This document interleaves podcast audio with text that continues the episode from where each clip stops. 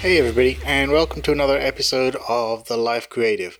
First of all, I want to apologize for not getting an episode out in the past couple of weeks. I have been working on some projects that have taken up an enormous amount of my time. And rather unexpectedly, it, it's just caused a delay in me getting episodes out, so I apologize for that. Hopefully, we won't have this problem going forward since I've now got those projects done and out the way but it does remind me of something that I had talked about before, and I think it's worth bringing up again, and that is using patterns and allotting time to keep your creativity moving forward and to keep you producing. So, you know, this break that I've had rather unexpectedly due to workload is a perfect example of that. Normally, what I like to do with my podcasts is I try to record them in the evenings when I get home from work well, of course, the problem there is that once my workday is extended and I have to keep working on projects, then naturally that means I have two options. One, I can either get less sleep, which is not a good idea, or two, I can allot time uh, very, very late in the evening, even early morning sometimes, to create my new content before I then go to bed and get up and start work again the next day. And obviously, that's that's not a good idea either. So, really, what you need to do is you need to find a pattern that's going to work for you and, and, try to stick to it, even if that means allotting a certain amount of time or saying, you know, I need to reschedule and, and look at it and say, hey, I can't, I can't do this in the evenings during the week due to workload or some other commitment. And maybe I need to try shifting these over to the weekend and seeing if that works for me. So, for example, right now I'm recording this podcast episode and it's about four o'clock on Saturday morning but I'm actually up and uh, I'm uh, awake and alert because this is my favorite time of day for creating content. Funny enough, I actually do find that working through the night is my most productive period.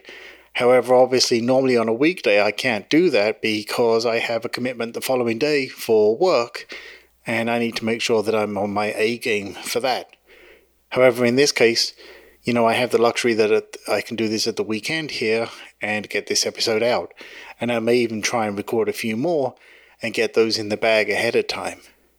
But ultimately, a lot of this comes down to, like I say, you know, planning your time and trying to keep a commitment and keep a pattern. Because I do believe that if you can get in a pattern, that is a surefire way to keep you being productive and probably to increase your productivity and creativity over time because believe it or not, I think that probably subconsciously you will start to prepare for those sessions that you know are coming up when you create content.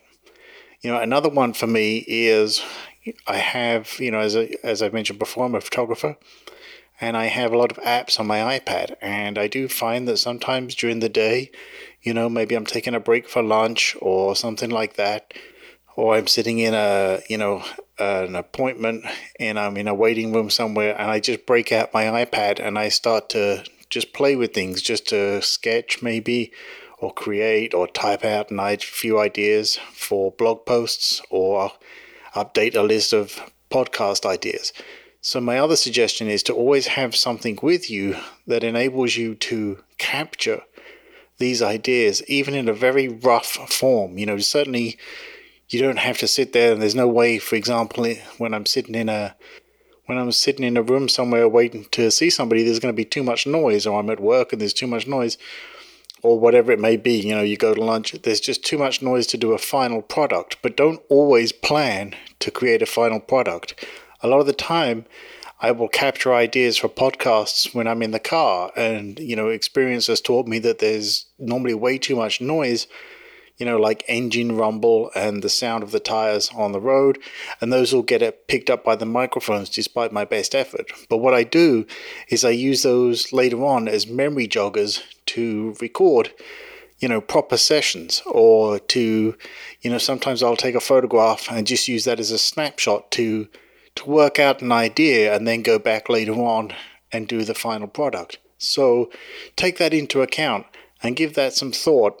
You know, don't always be looking to plan a final product, but do try to allot some time to get some ideas down and then revisit them.